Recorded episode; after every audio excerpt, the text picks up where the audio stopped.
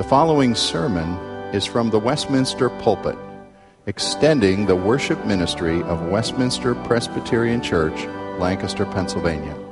We are a local congregation of the Presbyterian Church in America.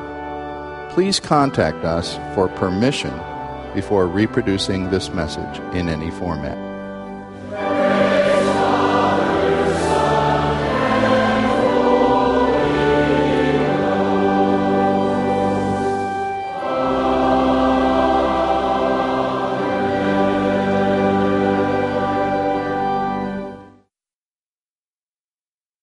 Invite you to turn with me in your Bible to the book of Ephesians. In less than a week's time, many of us will be turning on the television to observe the spectacle known as the International Olympic Games hosted this year in London. And I, for one, look forward to witnessing the many praiseworthy feats of young athletes as they compete on the highest stages of competition in the pool, on the track, on the balance beam.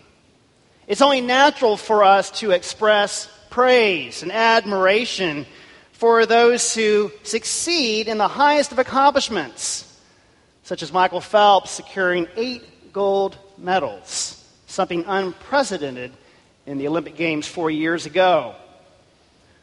We marvel at greatness.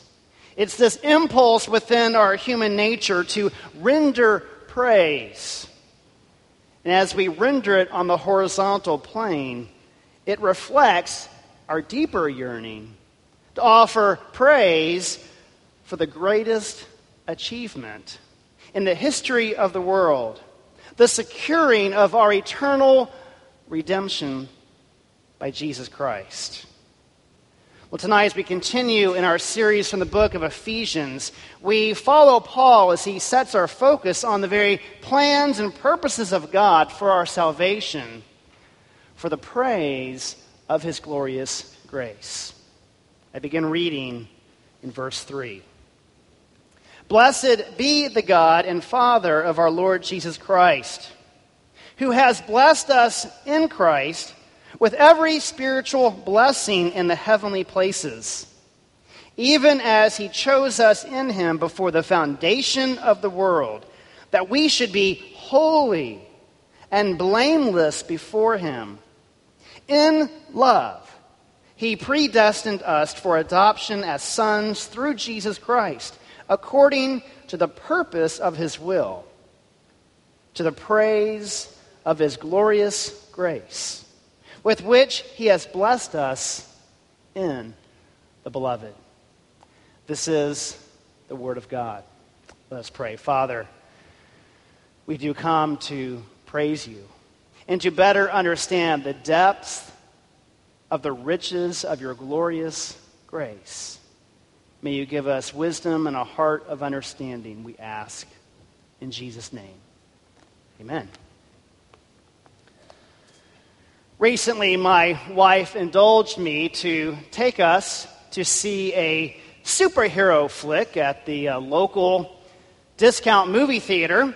And there, for two, and two hours plus, we enjoyed, at least I enjoyed, uh, a, a film of far fetched fantasy of various superheroes struggling to control their egos to come together to defend the planet against the invading menace of a demigod, accompanied by a host of alien mutants coming to seize control of Earth.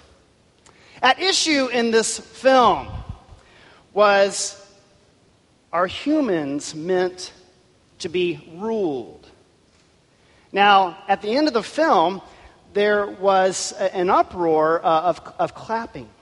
And my wife raised the question was, was that movie really worth clapping for. And we had this wonderful discussion about when is it appropriate to clap, perhaps after a performance. But it made me realize how it is ingrained in our nature to offer praise and appreciation. And people's reasons within that movie theater varied. Perhaps it was simply for entertainment value Perhaps it was in response to a, a victory of defeating evil. or perhaps a, a message that human freedom is something worth fighting for and preserving. Well, things as mundane as clapping after a movie or, or shouting in praise at a sporting event, whether professional or your own child on the playing field.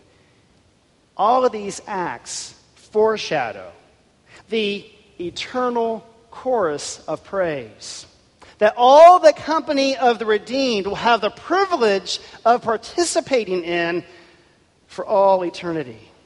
As we behold our grand champion, the Lamb who was slain before the foundations of the world, who will be seated upon his glorious throne. In that day, evil will be defeated forever. Death will be no more. And then we will praise God for his glorious grace with ever increasing decibels of adoration for eternity, on and on. We live for praise. To praise something, to praise somebody. But as fallen creatures, it is our habit to praise often things that are unworthy. We praise performances, beauty, heroic deeds, all good things, but we also praise folly, rebellion, and carnal behavior, like a, a bent radio antenna or a, a bad connection on a cell phone. Our praise is often imperfect and misguided. The Apostle Paul, in his opening words to the Ephesian church, helps us to realign to whom and for what purpose we offer worthy praise. Notice that Paul does not emphasize praise for God's glorious might, though that would certainly be appropriate. Nor does he focus on God's wisdom. He doesn't praise God for his glorious and holy wrath, but rather it's to God's glorious grace. Perhaps the characteristic of God's redemptive plan that is most distinctive as we come to the New Testament to understand the riches of the gospel as revealed through Jesus Christ. As one searches the Old Testament, we don't find the word grace very often and even more rarely is it used to describe the character of God. However, the concept is prevalent throughout the Old Testament. God was gracious in initiating creation, He was gracious in the manner in which He approached our rebellious first parents in the garden. God's grace was prevalent in the manner in which He redeemed His people Israel and rescued them from bondage in the land of Egypt. A more common word in the Old Testament, perhaps one of the most common words to describe God's character and action, is the word hesed, which is oftentimes translated as mercy or steadfast love, speaking to God's covenant faithfulness, his long suffering, his commitment to the salvation and the good of his people. And it's often in this phrase that Moses, David, the psalmist, and the prophets offer up praise for God and his hesed, his steadfast love which endures forever. However, it's not till we come to the New Testament that we, we see the full manifestation of God's glorious grace. As the mystery of the ages, the gospel unfolds in the person and work of Jesus Christ. It's in the character of Jesus that we see the divine love and the character of God's grace in full display as Jesus forgives the very ones who are torturing him. As he endures the wrath of God, an undeserved penalty upon him, serving as a substitute, a sacrifice in our place, a people who did deserve God's wrath and displeasure. It's there at the cross that we see the depth of God's grace, that which is not available from any other God or any other religion that this world has to offer. And so, to a people tempted to idolatry and tempted by sin, Paul offers a very attractive alternative to worship the true and living God, to find full satisfaction to the longings of our hearts, and to be fulfilled as we offer ourselves to the glorious praise of God's wondrous grace. Tonight, I want to look at these few verses with an ABC approach to praise God for the fact that we are adopted, we are blessed, and we are chosen. However, we begin out of order with the C word, chosen, as we come to verse 4 of our text. Paul establishes both the basis of our election and its purpose. See, the, the very basis of our election is the fact that we are chosen in Him, referencing back to Christ. We were not chosen because we were worthy in and of ourselves, nor were we chosen by God because He had some kind of obligation to us. As we look back in redemptive history, we see that God chose the nation of Israel not because she was great, not because she was glorious, but rather opposites. We explore Deuteronomy 7 and other places. It's very clear that God chose Israel for it was a small people, weak and needy. Nor were they lovely or obedient. There was nothing attractive in and of the people Israel, in and of themselves. It was not based upon God foreseeing anything good in them. And as Paul clarifies in here, we are chosen before the very foundation of the world. So, God, not looking ahead to see how we will respond, but rather by his own divine sovereign prerogative, chose us seeing Christ in us. Us being selected out of the mass of humanity to be among the company of the redeemed for his own praise and glory. It was through weakness, through bondage, that God displayed his glorious power in overthrowing Pharaoh and the Egyptian army. And it was through the rebellion of the people of God that God put on display his long suffering and his grace to safely bring this people to the promised land, enduring 40 years of wilderness wanderings.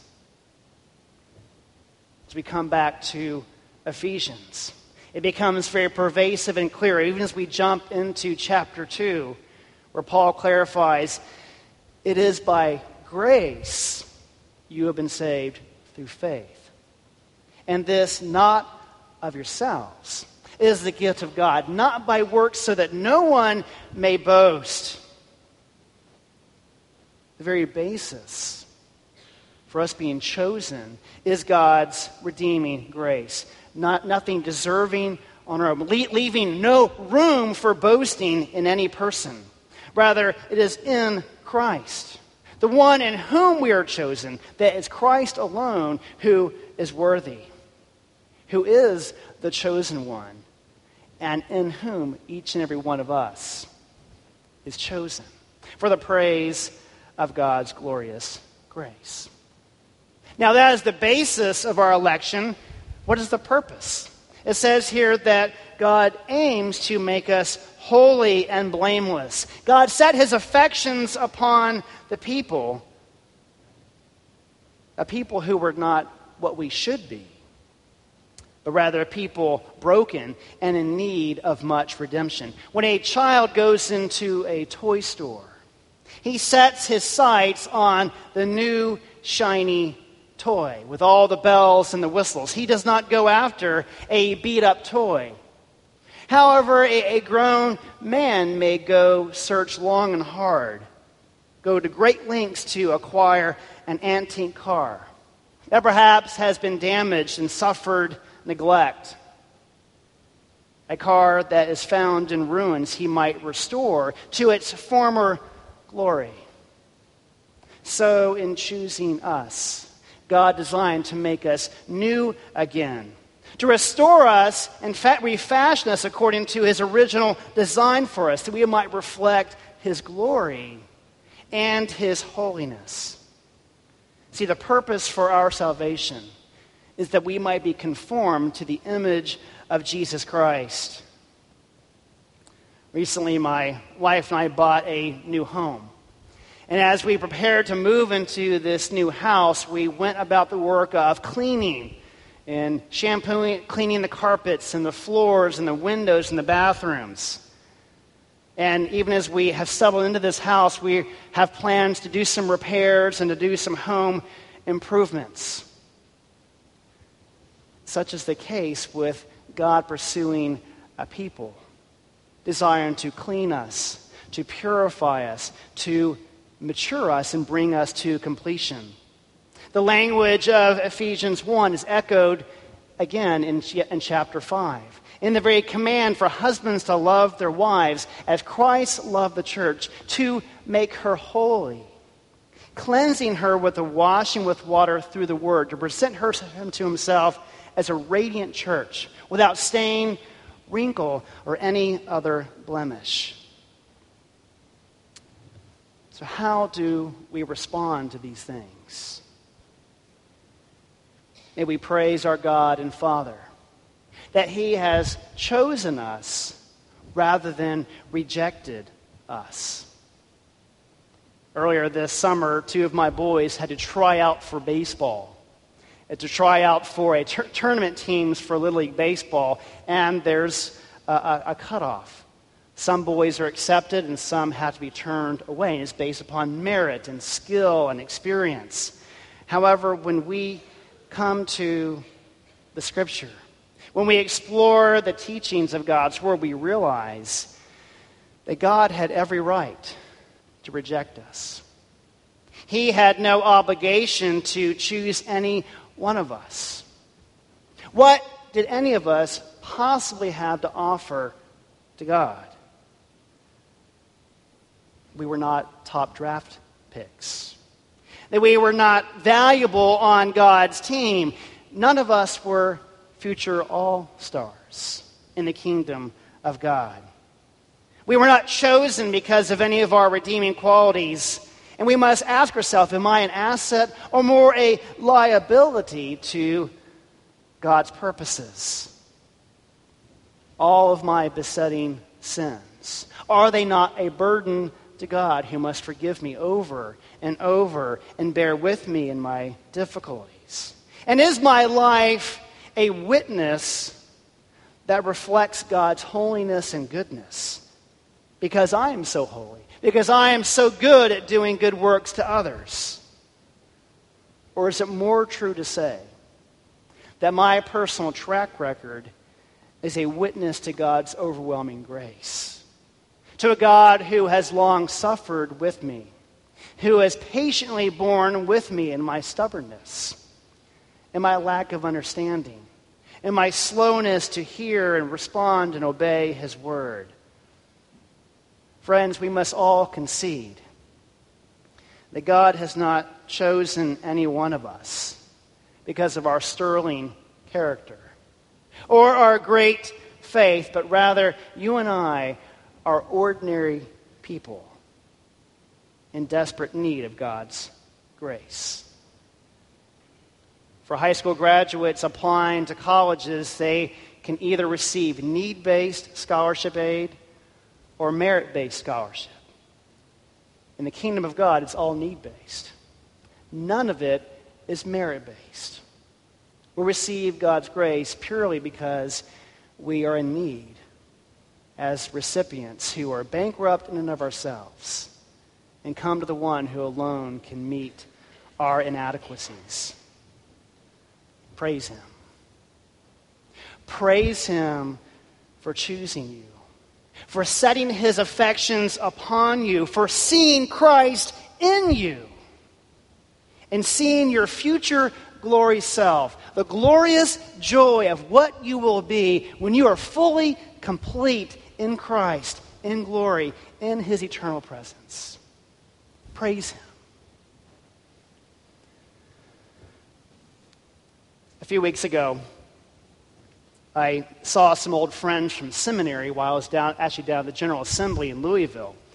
And uh, these friends, since that time, nine years ago when we graduated from school, uh, since then they had planted a church in a fairly rural community, and this husband and wife had expanded their family by, uh, now that their natural born children were a little bit older, had chose to adopt a sibling group of, of three children from Colombia.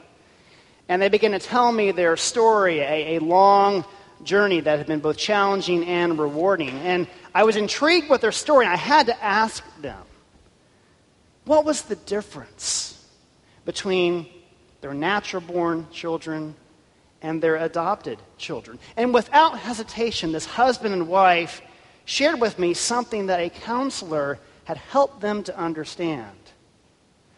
This counselor helped them understand that natural born children are typically wired to want to please the parents, whereas adopted children rarely are that way. You see, usually adopted children have already suffered rejection. And so it is not ingrained in them to please their adoptive parents. Their adoptive parents are still strangers. And it takes time to deepen that relationship and build trust. And so, wise adoptive parents are patient, realizing that their adopted children may take longer to develop trust and to build a desire to please them. Friends, we need to realize that we are all adopted. Jesus Christ is the only begotten Son of God.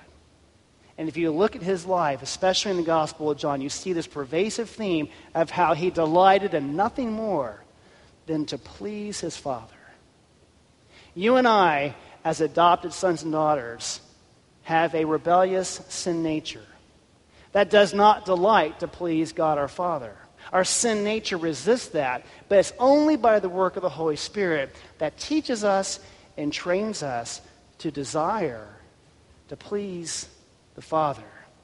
And God is patient with us. He long suffers with us. He is full of compassion upon us. He knows our frame. He remembers that we are dust. And He's a God who pursues us, who woos us, who calls us to Himself, who deepens His bond with us, that we might learn to trust Him and develop that spirit given desire to please Him.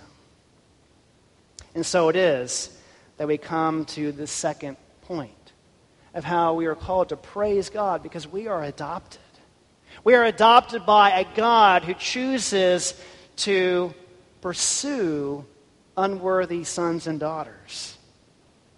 As we expand upon this idea of being chosen, it says in verse 5 that, that we were predestined for adoption as sons and daughters for the purpose and pleasure of God's will. Now, the doctrine of predestination can commonly be accused of being a cold, unloving, and arbitrary teaching of stuffy Presbyterians and Calvinists. I would argue to the contrary, as Paul clarifies that it was in love that you and I were predestined for adoption. In fact, predestination is the most loving thing that God could have done. Because what it teaches us is that God had to choose us. Because in our sin, in our rebellion, because we're so dead to our sin, you and I would never choose Him. You and I would never come to Him unless He initiated the relationship and empowered us by the Holy Spirit to respond to the free offer of the gospel. Predestination is a loving, warm, tender, familial idea that Paul introduces here and in Romans chapter 8 and 9. And we learn there that it's based upon God's foreknowledge. Not that he foreknew what we would do and respond to the offer of the gospel, but rather he foreknew you. that before the foundations of the world, he knew who you were. He not only knew who you were, he knew you as his son or daughter, redeemed through Christ. Like Jacob, we were chosen before we had done anything good or bad. And like Jacob the scoundrel, you and I are being wooed and pursued and being drawn to a loving Father who seeks to grow us and transform us for the praise of his glorious grace. Now, there's no other explanation given here for our adoption other than for the very purpose of God's will. And this word for purpose here in verse 5 can also be translated as pleasure. It's his choice.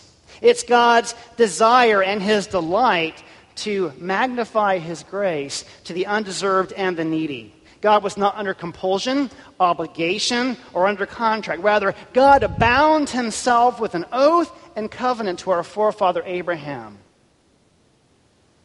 to grant him a multitude of spiritual descendants. This is not something God had to do, as if he owed us anything, but God desired to do for the pleasure of his own will.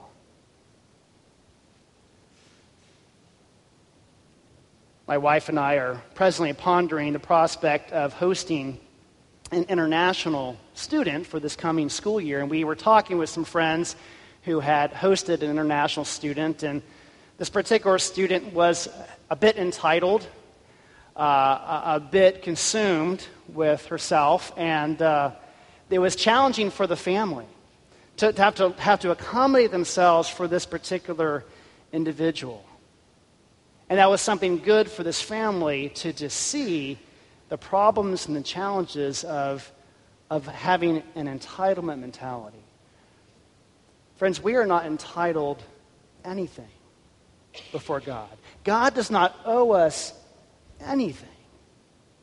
But what grace teaches us is that, that we have been blessed with an eternal inheritance and all the riches that are ours in Christ simply because of God's free choice to bless us and to lavish his grace upon us.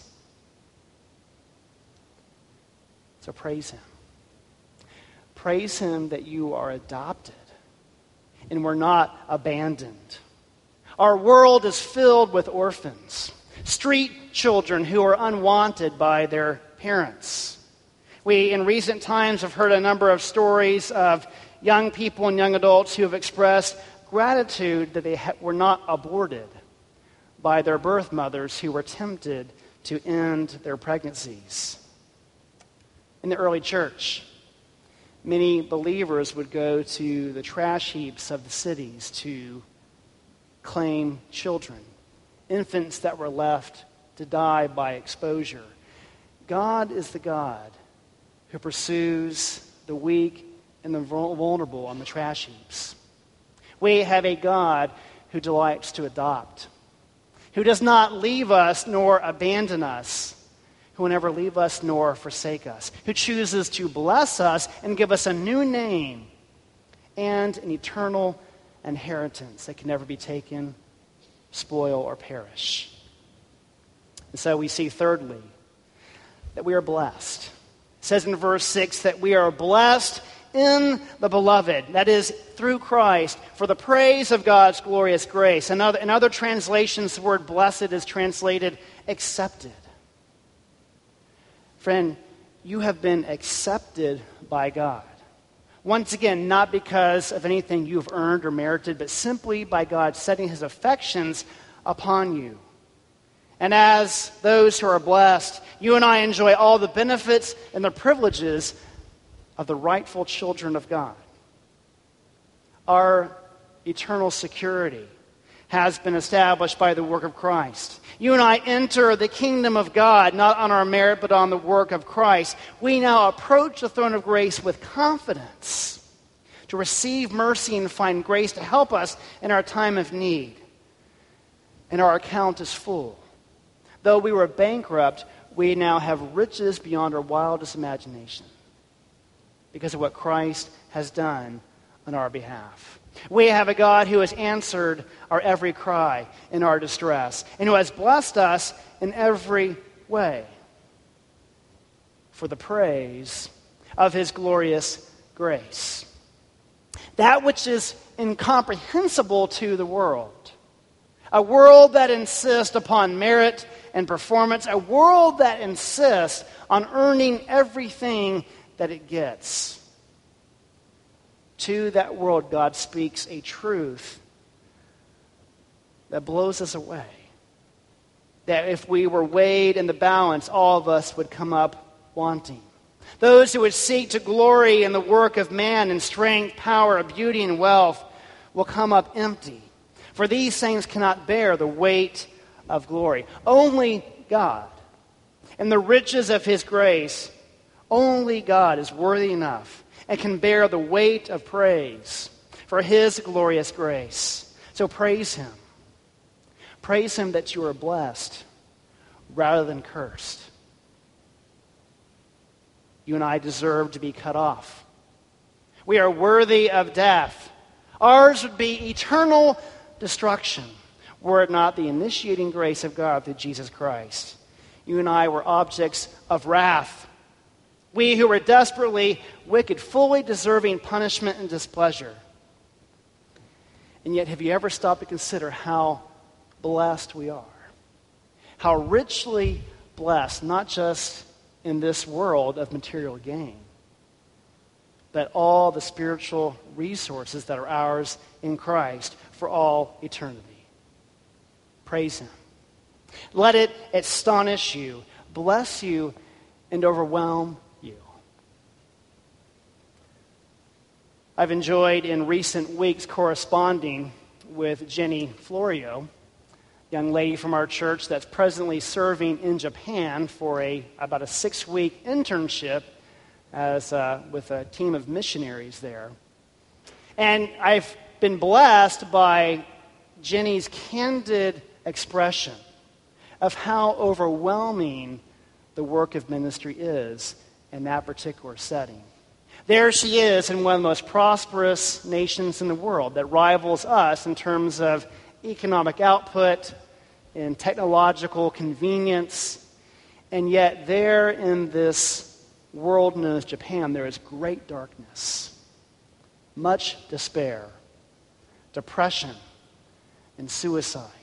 A nation that is impoverished spiritually, that does not have the rich Christian heritage that we enjoy, does, that does not have the biblical resources and teachings that we have in abundance. And Jenny, in her writings to many of us, expresses her being overwhelmed for the need is so great. And she is so deeply burdened for this people. And I wrote back to Jenny recently as she blessed me to help me see that God is allowing this young lady to be overwhelmed in a land that has been overwhelmed. That was overwhelmed over a year ago by a tsunami disaster that only exposes how overwhelmed that great land is by the burden of sin and by the pressing judgment to come. Friends, you and I indeed are like the members of Noah's Ark, that we are riding upon the high seas, that we are surrounded by chaos and danger and death and destruction, and people are drowning. And you and I are preserved because we have come to the only place of refuge the cross of Jesus Christ. is the only place of hope and salvation. And then it's the great tsunami of destruction that awaits this world of ours.